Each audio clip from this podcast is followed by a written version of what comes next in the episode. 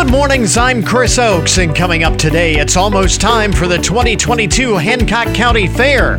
President Jeff Cole and events manager Haley Reese give us an early preview of what's new this year, and here's a hint a lot is new this year.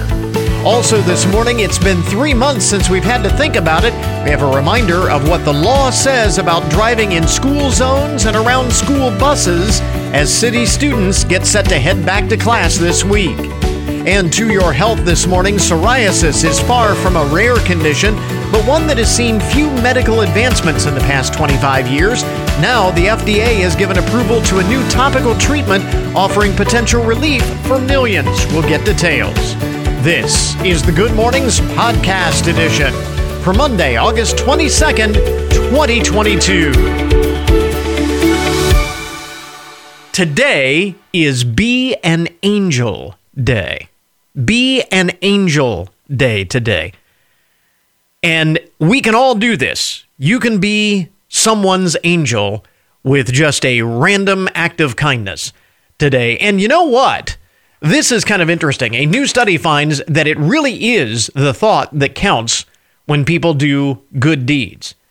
Uh, researchers from the University of Texas at Austin and the University of Chicago uh, working on a joint project have found that people who carry out random acts of kindness underestimate how much their actions affect the recipient of those random acts of kindness.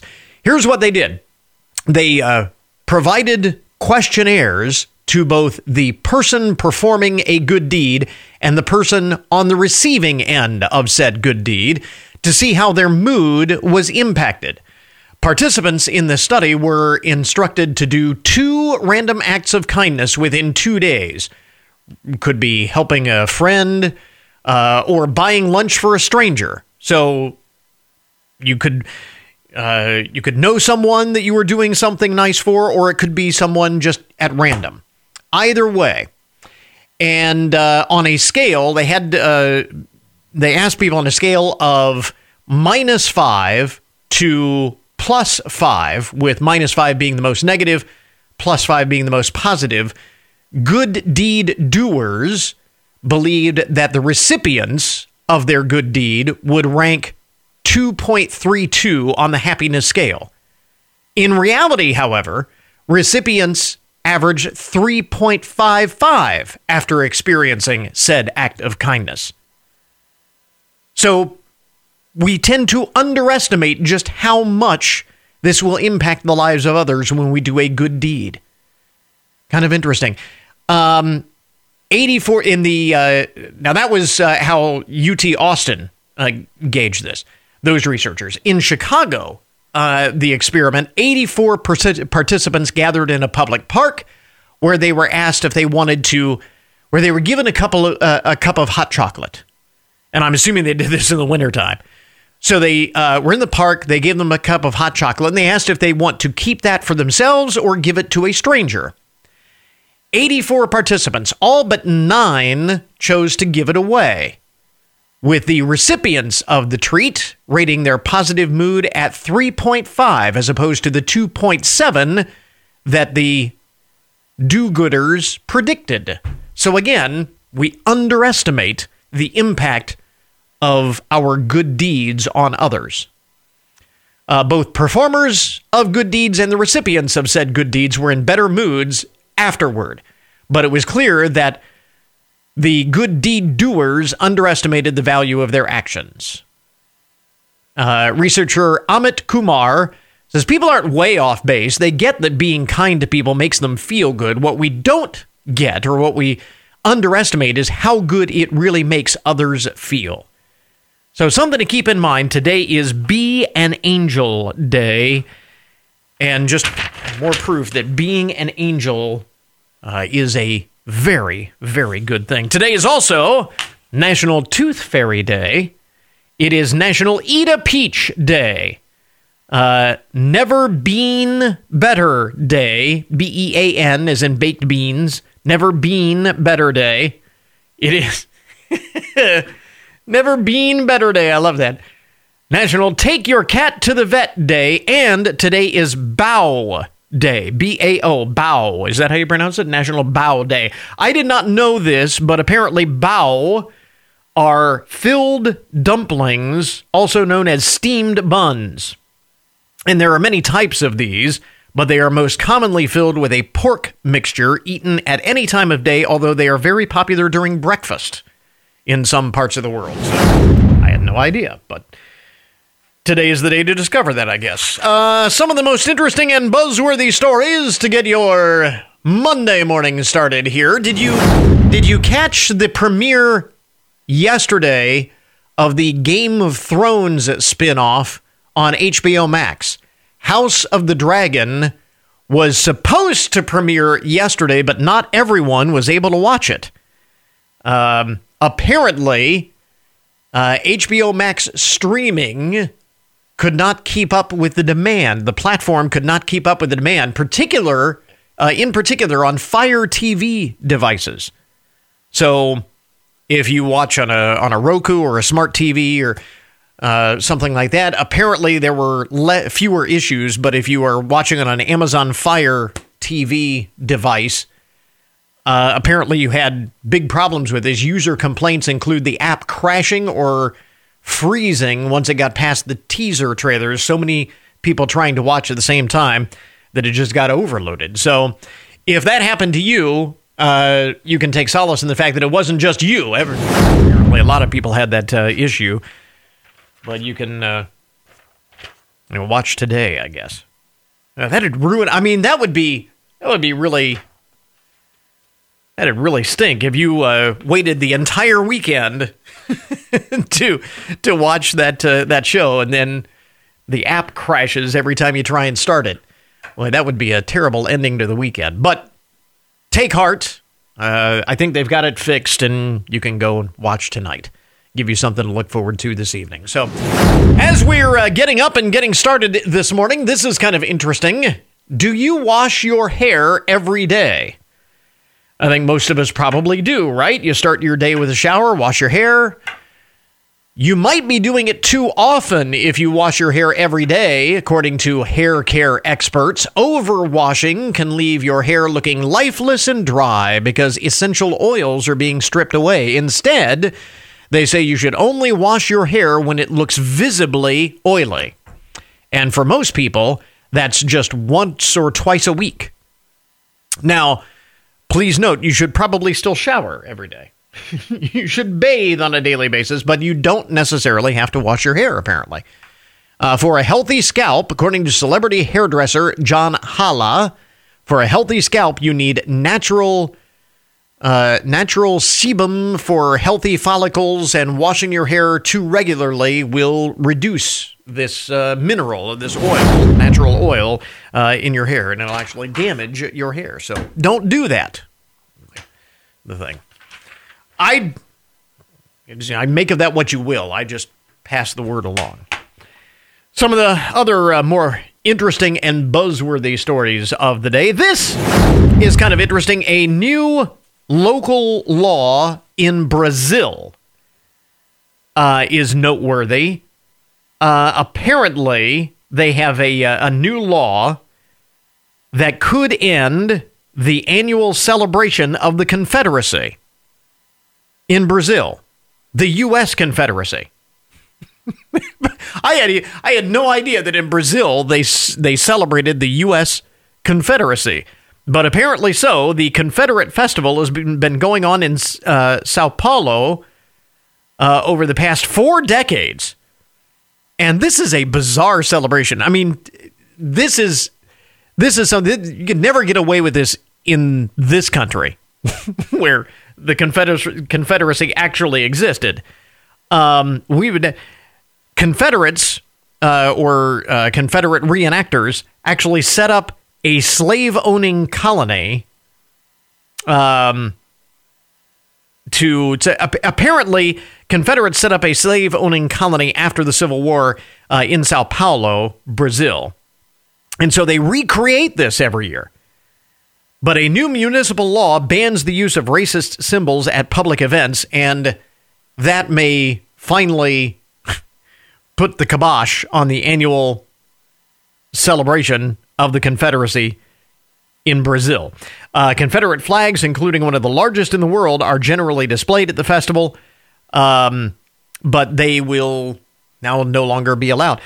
The story goes after losing the Civil War, thousands of defeated Confederates went into exile in Brazil, where they brought with them hundreds of enslaved people and forced them to work in the cotton fields until B- Brazil bla- uh, banned sa- slavery about 20 years, 20, 25 years after the United States did. So, and they, and they celebrate this uh, every year, but perhaps no more. It's weird. I don't know. That's just, I had no idea that they, I, now that I, I see the story, I seem to recall uh, hearing about that in uh, my high school uh, history class, that uh, Confederates, a certain group of Confederates, uh, fled to Brazil. I, I seem to remember that story, but the very idea that they continue to celebrate that in Brazil is just bizarre to me. But anyway, speaking of things that are bizarre to me.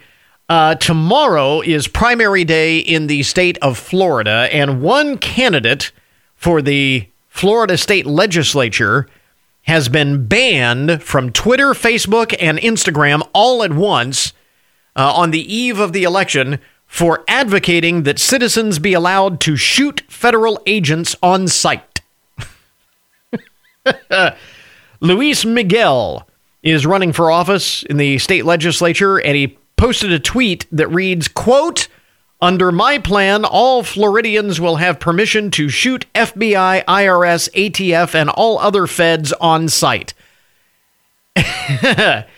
and he tagged that tweet with the words, let freedom ring, unquote. Now, uh, Mr. Miguel is running as a Republican for the Florida House District 20 in tomorrow's primary. He's running as a Republican. I uh, would argue that that is. Uh, Definitely not the traditional Republican platform there.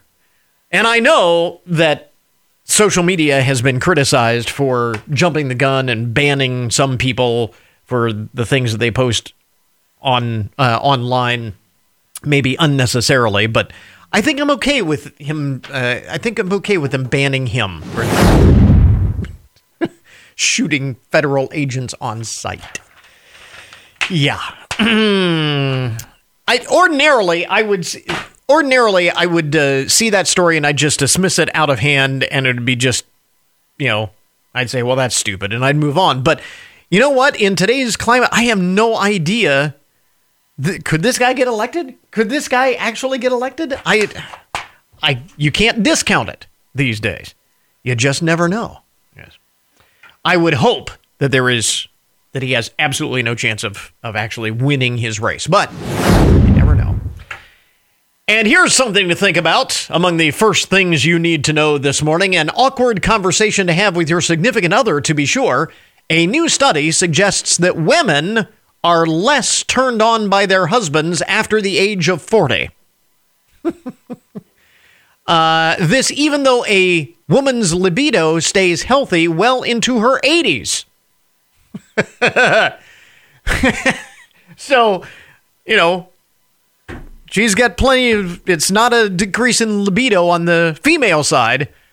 That goes well into her 80s, but women are less turned on by their husbands after age 40. The study conducted by German and Scottish scientists surveyed 8,000 people, and they have a theory as to why. They say after 40, women often have the confidence and time to enjoy better sex, while men don't see the need to change things. Hmm. I don't, like I said, just put that in your brain, something to think about. Maybe an awkward conversation to have with your significant other, but maybe it's important. There you go, some of the most interesting and buzzworthy stories to get your Monday morning started.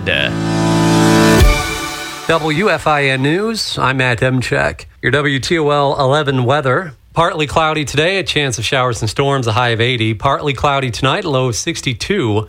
The Cory-Rawson weight room was dedicated as the Dominic Francis weight room, aka the Dom, ahead of the football opener against Bluffton Friday night. We spoke with Cory-Rawson athletic director Caleb Scott about how much Dominic meant to both communities. There was no stranger to him, either in the, the Bluffton community or here at Cory-Rawson, and so just means a lot to be able to do this in his name and uh, and to recognize such a great human being. So. Dominic was a police officer for Bluffton and a coach and substitute teacher for his alma mater of Cory-Rawson. In March, he was placing stop sticks on I 75 in Bluffton in an effort to end a pursuit of a stolen car when he was struck and killed by the fleeing vehicle. See video of the weight room dedication on the website. The Ohio State Highway Patrol will be focusing on removing impaired drivers from the roadways during the Drive Sober or Get Pulled Over campaign, which is underway now and continues through the busy Labor Day weekend. Last year, the Highway Patrol says 720 people were killed in OVI related crashes in Ohio and more than 8,000 injured. A lot of Ohio communities continue to have the same problem they've had for years. Recruiting and retaining volunteer firefighters. Right now, the average age is 52 to 53 years old. They want to leave, they want to retire. They've done 25 or 30 years with their department. But a lot of them are staying around because there's not enough young people coming in. Now, an Ohio task force is trying to find solutions to get more recruits, but they say the problem is getting worse. That task force will continue getting input from communities around the state in the coming weeks. WTOL 11's Amanda Fay talking with Ohio State Fire Marshal Kevin Reardon. Tickets are now on sale for the Hancock Historical Museum's Historic Barn Tour. Executive Director Sarah Sisser says each barn tells a unique story about the farm on which it sits and the families who've owned it. We do um, chain of title research, deed research, genealogy research, so that we can really get the whole story. The self guided tour will be held on Saturday, September 10th and features six historic barns in Hancock County. On the website, we have more details about the event and a link where you can order tickets. I'm Matt Demchek for 1330 WFIN and 95.5 FM.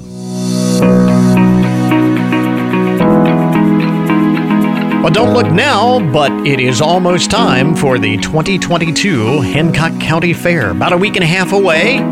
And so joining us in the studio this morning, Ag Society President Jeff Cole and uh, Fair and Events Manager Haley Reese uh, to uh, give us a preview of what is new this year. And here's a hint. Uh, there is a lot that is new this year. Uh, actually, there are uh, quite a few things to uh, talk about here. First of all, thank you both for uh, for joining us. Haley, I know you are a new face uh, for for a lot of folks. You've been here on the job for what you were saying about four or five months. Yes. So, and kind of settling in. Are you ready for all of this that's about to about to happen? We here are ready. It is is going to go off without a hitch. It'll there you go. wonderful. you like the optimism there. Yeah. I do like the optimism. Yeah, that's why that's why she's where she's at. Absolutely. So let's talk about some of the things uh, that that people will notice uh, at the fair that are new this year, and I think uh, most people already know. They may have already heard. Uh, in the entertainment category, the Demolition Derby has been moved. It's normally been in the past sort of like the grand finale of the entertainment uh, at, at the fair, and that's been moved to Saturday evening. yes, yes, it has. So, uh, talk a little bit about that decision to, to move. You made room for that because there are some things that won't be happening. yeah. So uh, in, in the past, Saturday night has been rodeo for Yeah. several years, and then uh, the last couple of years we've tried uh, a concert, Mm-hmm. and so uh, this year the the move was to try the demolition derby on Saturday evening and uh, mix things up. So we'll see how that goes. Um, I'm sure the demo crowd will come out no matter when we Oh, have it. So it'll it'll be great. It'll be a great time under the lights this year. Yeah, so that'll be cool. Yeah, uh, yeah. to do it under the under the lights. Yeah. So that will be Saturday evening. You do have uh, some music. You mentioned the concert that has uh, been held uh, in the past some years. Uh, eliminating that doesn't mean that there won't be any uh, any music. You have uh, some uh, something called dinner and a show at the uh, mini park. Yes, we will have bands playing there throughout the day. It'll be free, so grab your fair food and come on over and watch the bands play. Yeah, that'll be uh, a lot of fun. You've got uh, some uh, great stuff planned uh, for uh, Yeah, we've for got that. uh, Luke Roush, which uh, is a local uh, guy that uh, most everybody knows. We've got Hunter Hoop coming in on Saturday evening, and then a uh, uh, on Sunday evening will be Kaleidofolk. Uh, which is a young group coming out of Upper Sandusky, uh, and they do a mix of music from uh, the 70s and Yeah. After that, And that'll be fun. Yeah. eclectic, very Dinner- eclectic group. dinner and a Yeah. show. I like the idea there. And, and aside from that, you've got a lot of the other uh, you know, uh, popular stuff uh, coming. At the band show, the donkey races are back uh, again this year. Yeah, yeah. So, uh, although there's some changes, it's mostly the same. Yeah. Like you said, band shows Wednesday night, donkey races Wednesday night, calf scramble Thursday night, Mm-hmm. um, and um, and then Sunday is the tractor pulls. Mm-hmm. Saturday night is um, I know I'm jumping around on the days. Yeah. Is the horse pulls, which is always a, a big Yeah. fan favorite. Yeah, so uh, a lot of those things are uh, are back this year. Uh, a couple of uh, things with respect to uh, ticketing for the fair this year. So let's let folks know what the new things are, what they need to know about that.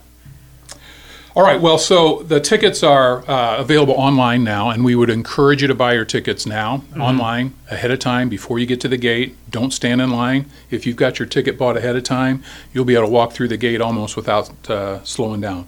Tickets are the same price whether you buy them online or at the gate, and uh, those tickets uh, fees are going to be um, ten dollar adult admission, five dollars for youth. That's for youth that are 10 and 17, so that's a change from last year. Right. It, is, it had for years been 16 and under with an adult. Now, if you're 10 to 17, you get in for $5. Kids 9 and under will get in free with an adult. Okay. And um, the other change is you cannot buy a season ticket at the gate. Need to get Uh, those. You'll need to get those advance. online ahead of time if you want um, a season ticket. And there are a couple of specials uh, that you're doing for Thursday and Friday. Yes. Thursday is in by 3. You get in for free. So, again, in by 3 p.m., you're in for free. And Friday is in by 5 for $5. Okay. So uh, again, some discounts there uh, on Those uh, are Thursday. inflation fighter specials, and you have to get those tickets online. You need to get those. You cannot just walk up to the gate and walk in Okay. for free. You've got to have that ticket so that you, you got online. So even though it's a free admission, there is a ticket involved. You need to get that, uh, is online right. in That is advance. right. That's now, right. keeping in mind, you can actually get them online in advance, like uh, when you park and get out of your car on your mobile device. That's So- right. That's right. if you need help, come to the gate. We can Yeah. help you at the gate, but you'll need to get those online. And uh, with respect to the gates, there are a couple of gates where there's no cash uh, accepted. Yes, So- that's right, Chris. So that change is um, is a is one that we want to make sure everyone is aware of. So we will still have two cash gate admission from Mm-hmm. our south uh, parking lot. That's where ninety percent of the fairgoers come to the fair anyway. Mm-hmm. So there won't be uh, any disruption for those folks. But anybody who has traditionally came in the Wyandotte gate. Mm-hmm. Street Gate or the Sandusky Street Gate, where they can walk in. Okay. Uh, there will be no cash there, so you will need your ticket ahead of time, or you can purchase a ticket with a card at those gates. Okay. but no cash. So make note of uh, of that. And uh, let me see here. There was a, oh, uh, speaking of gates, there was something else that we wanted to mention. The uh, apparently the the Sandusky gate. Uh, there's a Slight move. yeah, some Slight move. something different there.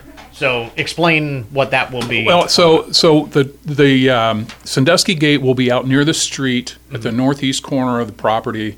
okay. And that will be the walk-in gate. You can pull across the front of the property there, drop people off, pick people up, and then proceed back onto Sandusky Street. But those of uh, anyone, so because sometimes folks park over at the Masonic Temple there and Okay. walk over to Sandusky, you can still get in at the Sandusky Gate, but not at our main entrance, but at our exit entrance. Oh, okay. All right. So uh, make note of uh, of those. Correct, So, correct. A couple of slight changes. Little there. changes. uh, with respect to uh, ticketing and the gates and all of that.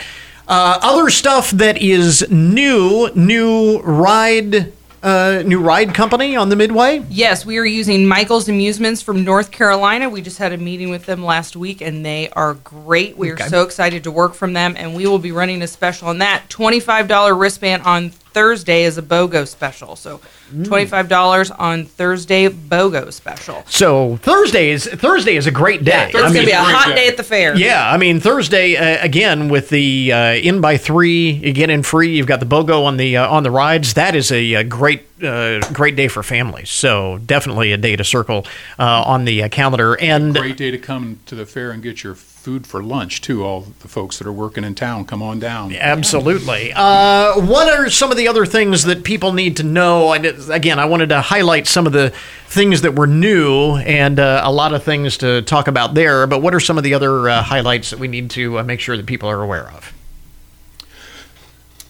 You want to hit one?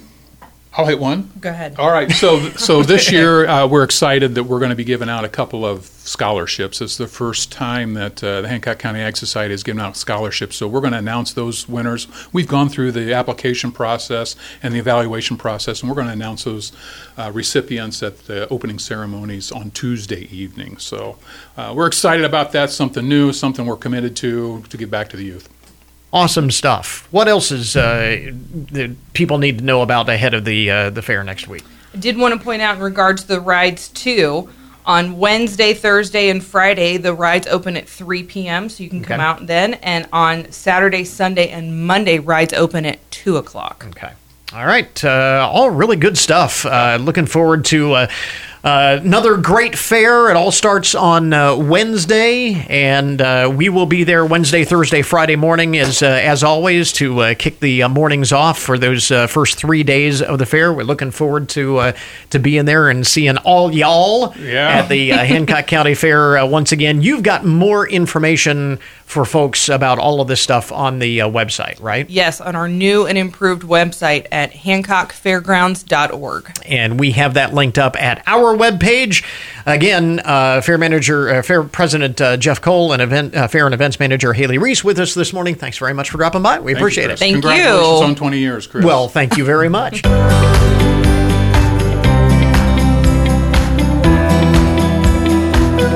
Got a little bit of persistent fog here this morning that actually is causing some school delays in some of the outlying areas.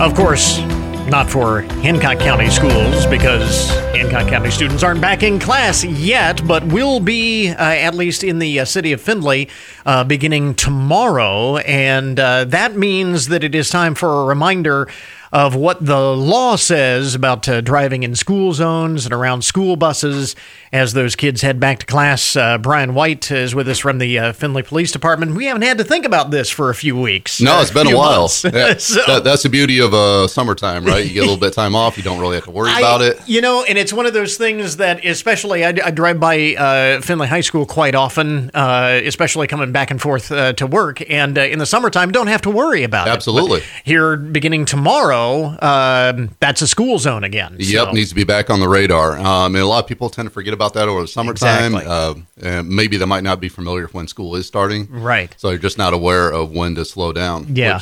So. Let's so talk, talk about what uh, what the law actually says with respect to school zones. We'll well- start there. Well, you know, honestly, we get a lot of questions about it because the law can be a little bit confusing, Mm-hmm. quite honestly. What the law says is that the 20 mile an hour speed limit is in effect during school recess and while children are going to or leaving school during the opening or closing hours. okay. So it's pretty vague, right? Yeah. And they leave it vague like that because every school has different times. Mm-hmm. Maybe not so much here in Findlay, where most of the schools are opening at the same time, but say the difference between primary, middle school, and high school hours. Right. So that's why the law is written that way.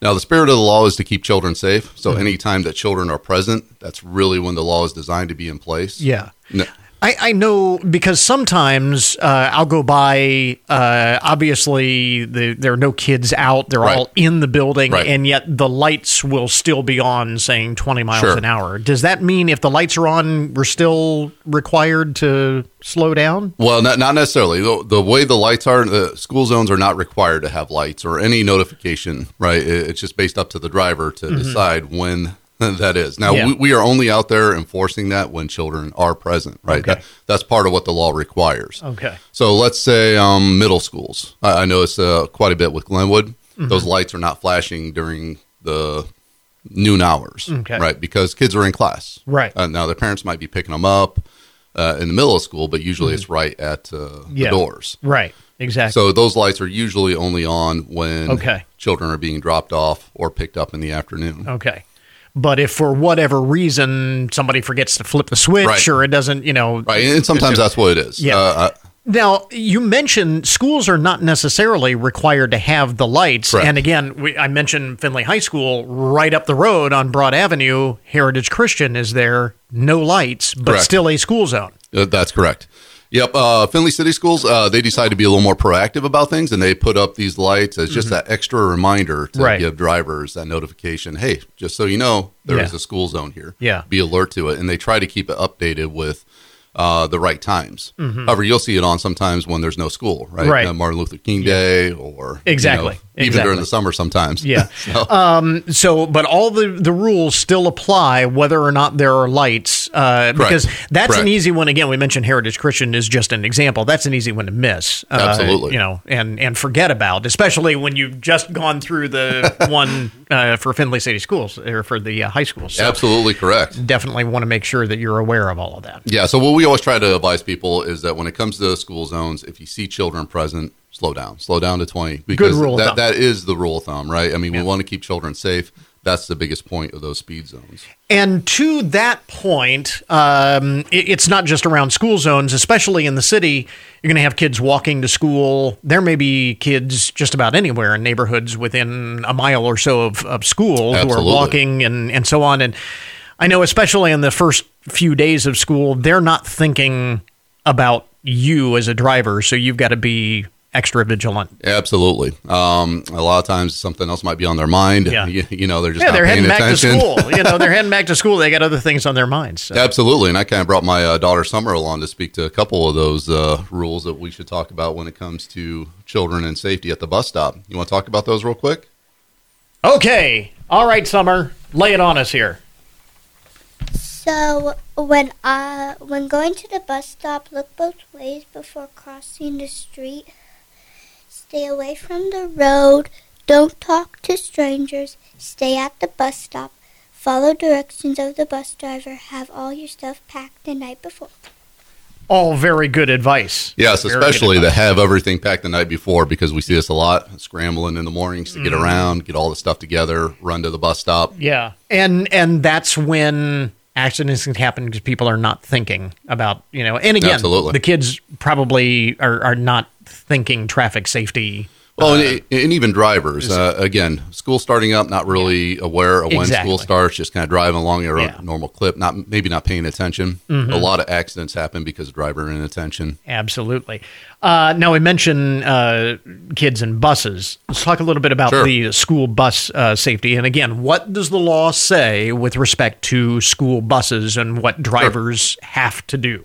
So when we're talking about a two lane road or a three lane road, a three lane maybe uh, would be something like Blanchard Street. Like Blanchard, right? yeah. Traffic is required to stop both directions. So what's going to happen is the school bus driver they're going to activate their amber lights. That's just kind of giving everyone a heads up. Hey, the bus is stopping. Mm-hmm. Right.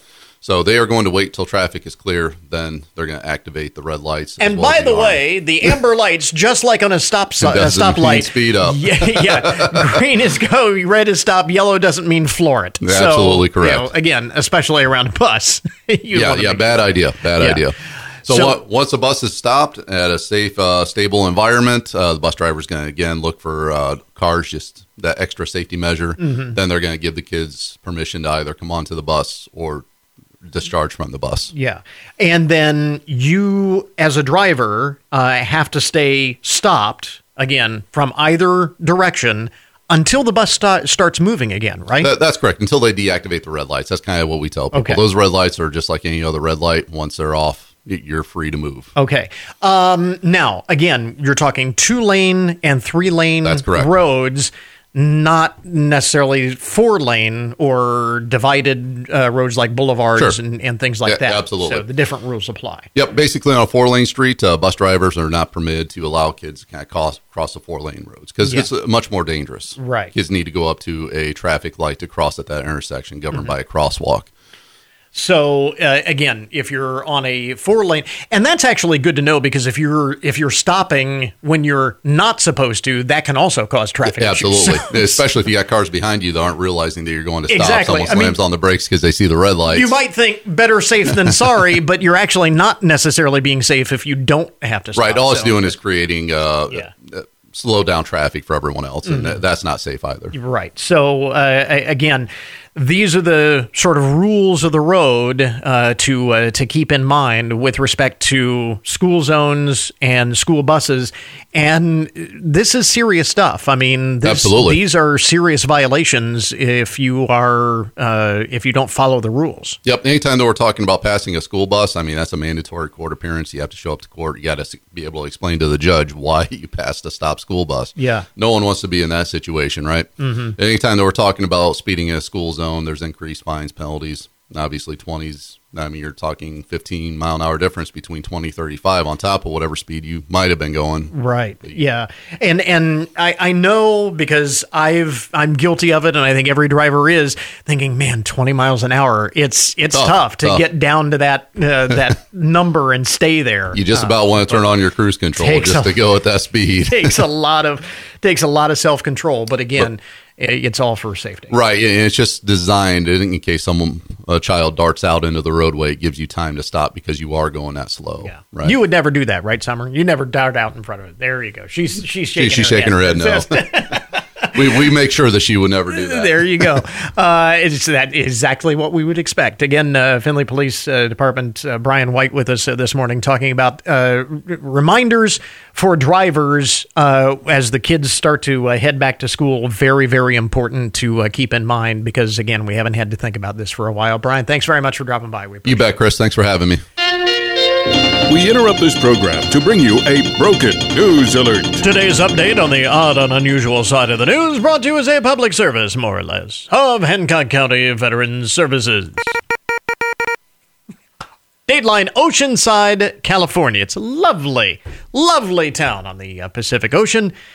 Uh, but this is weird. Police are on the lookout for a forklift that was stolen from the local Home Depot store. Somebody stole a forklift. Was last seen Saturday afternoon around 3:40 p.m. In the middle of the day, a brazen daylight forklift fork forklifting forklift jacking. That what we would call it? Not a carjacking. It was a forklift jacking, I guess. In the middle of the afternoon, store manager reported the black and yellow mover stolen, and that prompted a big law enforcement response. They searched the entire area, even called in a helicopter to help them search for the stolen forklift, and came up empty. How do you miss? I I, I don't know how did he get away with it. I mean, it's those things don't move very quickly. You would think that somebody would have noticed that, but uh, anyway, the uh, forklift is still missing in Oceanside. Uh, anyone with any information encouraged to call police. Elsewhere in the uh, broken news, here's uh, an item from the international file, kind of interesting. A uh, traveler. Uh, oh, uh, Rio de Janeiro, a shopping center in Rio de Janeiro.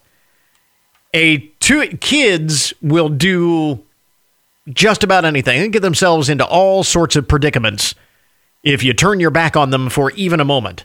And a mom in Rio de Janeiro found this out the hard way when she was shopping with her two year old boy, turned her back, and found that no sooner had she been distracted for just a moment, but the little boy had climbed into the toy claw machine after he didn't win a prize. he didn't win a prize, so he figured, I'll take care of this myself. Um, firefighters actually had to be called in to help free him. Uh, the uh, little boy, by the name of Samuel, that's all I know. I don't even have mom's name here in the uh, report. Just says Samuel. Uh, mom said Samuel is very mischievous. the uh, little boy suffered no injuries, and the owner of the claw machine has promised to make modifications to the device so it doesn't happen again. the claw. like that scene from Toy Story. The claw decides who will stay and who will go. Climbed inside of the claw machine. Okay. Uh, elsewhere in the uh, broken news, and this is all kinds of weird. I mean, this is just weird. Authorities say an Arkansas woman stole body parts from a mortuary to sell them online. Oh.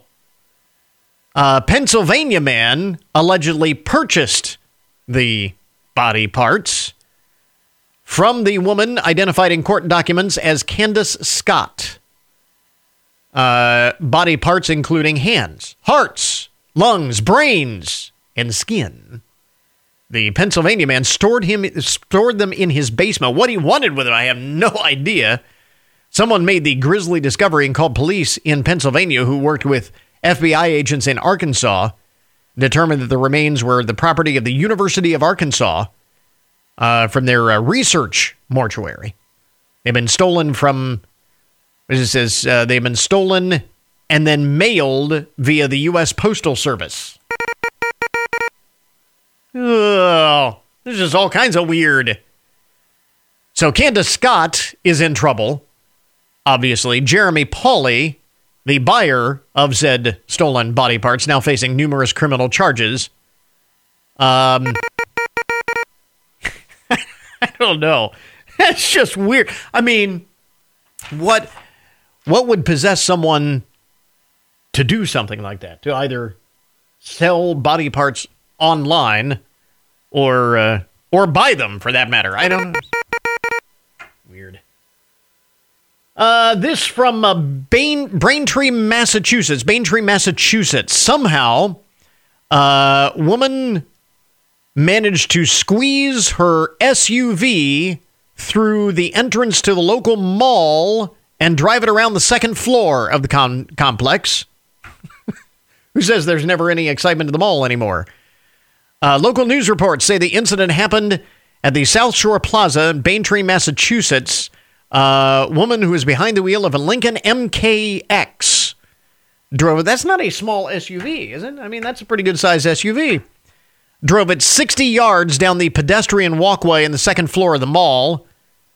The store manager of Squishables, Stacy Bartko, uh, tells local news reporters, I heard the security lady start screaming, Stop! And by the time I got up to the window, I realized there was a big SUV outside. Uh, people on the other side of the mall took out their phones, began filming the bizarre event. Reports say people dove into stores as the woman cruised down the path and ran over a planter. Thankfully, no one was hurt.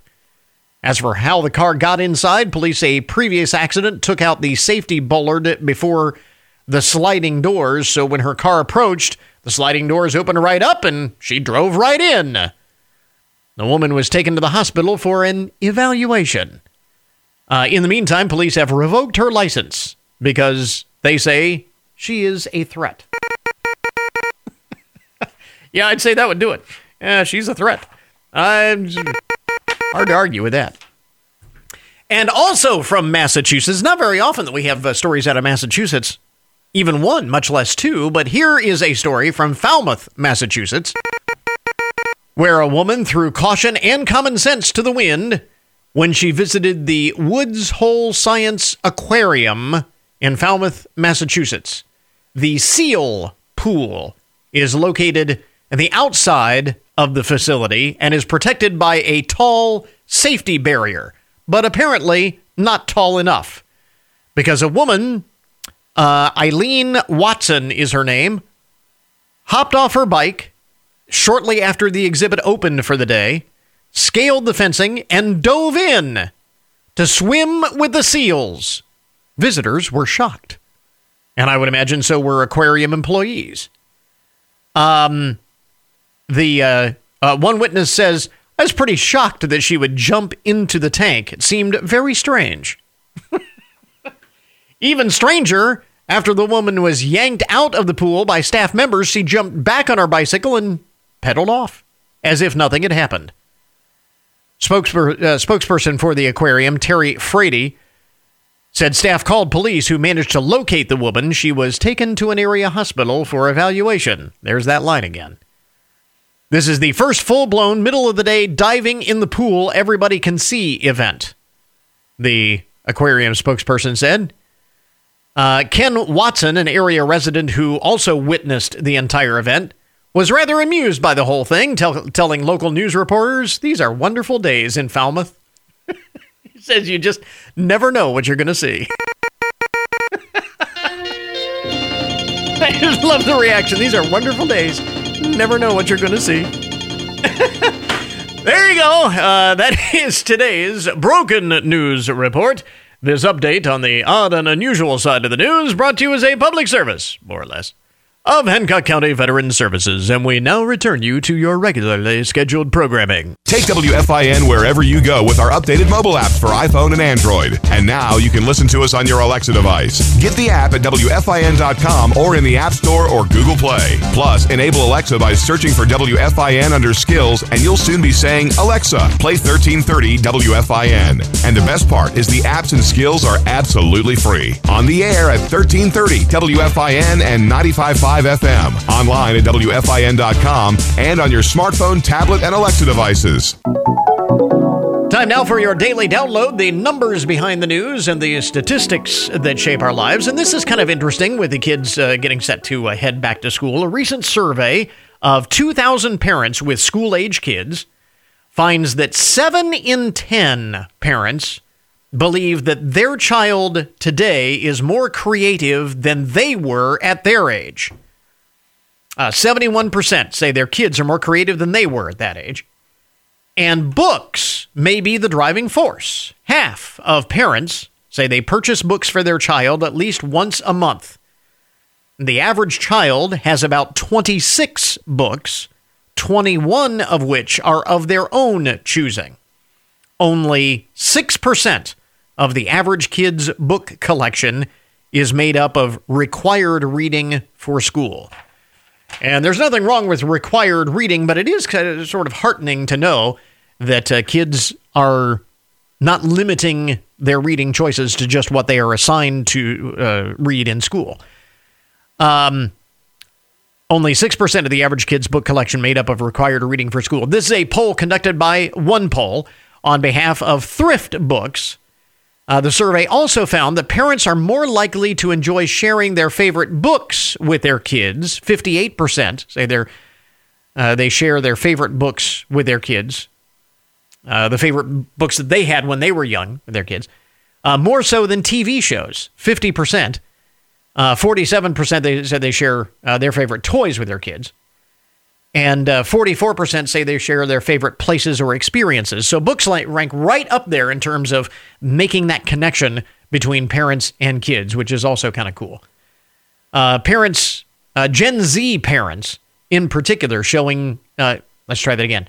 Gen Z parents in particular enjoy showing their kids their beloved books from their childhood more than any other age group. 76% of Gen Zers say that they will share those uh, favorite books with their kids. Overall, parents and kids both enjoy reading often. 65% of parents do, and about the same amount uh, think that their kids do as well. To that end, the average parent and child each devote about five hours a week to reading.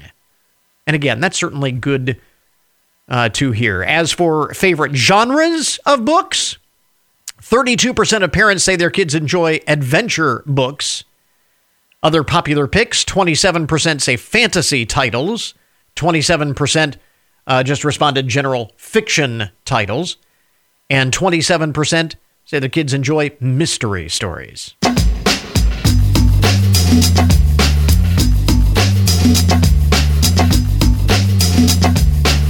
To your health this morning, August is Psoriasis Awareness Month. It is a condition that can have a significant impact on a person's day to day quality of life. And even though it is not uh, a rare disease by any stretch, there have been only minimal advancements in treatment over the past quarter century or so, but that changed recently with uh, with FDA approval of a new topical treatment for adults living with plaque psoriasis. Gloria is one such patient. She is with us this morning, along with Dr. Linda Stein Gold, director of dermatology clinical research at Detroit's Henry Ford Health System. And Dr. Stein Gold, I'll start with you. What is plaque psoriasis? We'll start with the basics. What is this? What are some of the biggest challenges that those with this condition will face? Well, psoriasis is a chronic inflammatory skin condition, and plaque psoriasis is the most common type of psoriasis. About 90% of psoriasis patients have plaque psoriasis. And what you see are these plaques on the skin, which are raised, elevated lesions. They get this buildup of white, silvery scale. And it can occur anywhere on the body. We see it on the elbows and knees, but it can also be on the face. It can be on the skin folds. It's not just a cosmetic concern. It can be itchy. It can be painful. For a lot of these patients, they're isolated. They have anxiety and depression. And the disease really starts to take over their lives. Gloria, you uh, know all about this firsthand. You have lived with plaque psoriasis for uh, about the past decade uh, or so, is my understanding. What has been the most uh, significant challenge for you in managing this or in dealing with this? Well, everything that Dr. Stein Gold mentioned has played into my life, but some of the more, um, you know, tougher ones were because I've had it for 10 years. Uh, plaque psoriasis comes and goes in flare ups, and at times I can have bad flare ups in more visible places like my elbows, the back of my neck.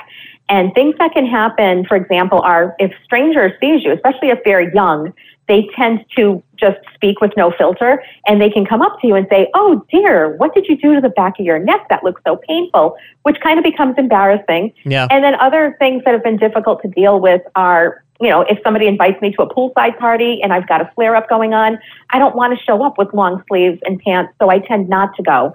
And that's where plaque psoriasis can actually develop into your mental health issues because then you start self isolating and that can lead to depression.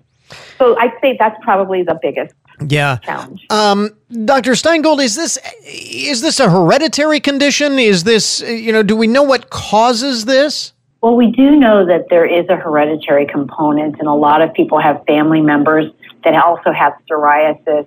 And Gloria, I believe you have a family member as well. Um, so we don't know the exact cause. Hmm. We do know that um, it's an inflammatory skin condition, and we do know it's not contagious. So that's really important. Yeah. Uh, now, as we mentioned, uh, recently the FDA approved a new topical treatment as a first big advance in quite some time. Tell us more about this. Yeah, it's really exciting because nine out of 10 of our plaque psoriasis patients use some form of topical therapy. And we haven't had anything new, really new in 25 years. So as you mentioned, the FDA just recently approved VTAMA or 1% tapinarof cream, which is brought to us by Dermavant, for whom we're here today. And what's exciting about this is it's actually a cream that you just use once a day, but for patients like Gloria who have psoriasis in multiple body areas, you can use it on the thick areas like the elbows and knees, but also on the sensitive areas like the face and the skin folds. We had a lot of clinical trials that support this medication. We know that it's safe. We know that it's effective. And in clinical trials, the most common side effects were folliculitis, nasopharyngitis, contact dermatitis, headache, itching, and flu we have a lot of information that surrounds this particular product and they actually set up a website if you'd like to have more information which is vtama, V-T-A-M-A.com. Gloria, as a patient advocate, what uh, advice would you have uh, for others who are in a similar situation as yours? I would definitely recommend anyone with plaque psoriasis to get a support system around them start with just one person, whether it's your spouse, partner, a parent, your best friend, but someone who understands what you're going through and you can just be yourself with them. You need to love yourself. You need to know it is not your fault that you have this condition. And in that same vein, you have to advocate for yourself. So I strongly urge anyone with plaque psoriasis or someone who suspects they may have it to seek out medical help either through their general practitioner or better yet with a specialist, a dermatologist. And Dr. Stein Gold, uh, in in terms of that, what is the takeaway? What is the message uh, to make sure that that folks uh, hear and understand medically? Yeah, I think the key takeaway is it's a really exciting time for our plaque psoriasis patients. We have some wonderful new treatment options. We can get this condition under control better today than we have in the past. So see your dermatologist and find out what treatment is best for you. Again, Dr. Linda Stein Gold, Director of Dermatology Clinical Research at Detroit's Henry Ford Health System, with us. Gloria is a uh, plaque psoriasis patient, patient advocate for us this morning. And Dr. Stein Gold, you mentioned the uh, website, and as we always say with medical uh, information, best source of, of information for your particular situation is going to be your doctor. But for general information, uh, mention that website again. Yes, it's vtama.com. And we will link that up on our webpage as well. Thank you both for taking the time this morning. We appreciate it. Thanks for having us. Thank you. And that will finish up our podcast for today. Thanks to all of our guests for joining us on the program this morning. Remember, you can get more information about all of the topics that we talk about each day on the show, of course. That is goodmornings.net. Coming up tomorrow on the program, Blanchard Valley Health System's Dr. Bill Coes will share his reaction to news last week that the CDC will be restructuring its operations to improve timeliness and accountability in the wake of pandemic missteps. Until tomorrow morning, that is Good Mornings for this morning. Now that you've had a good morning, go on out and make it a good day. Catch you back here tomorrow.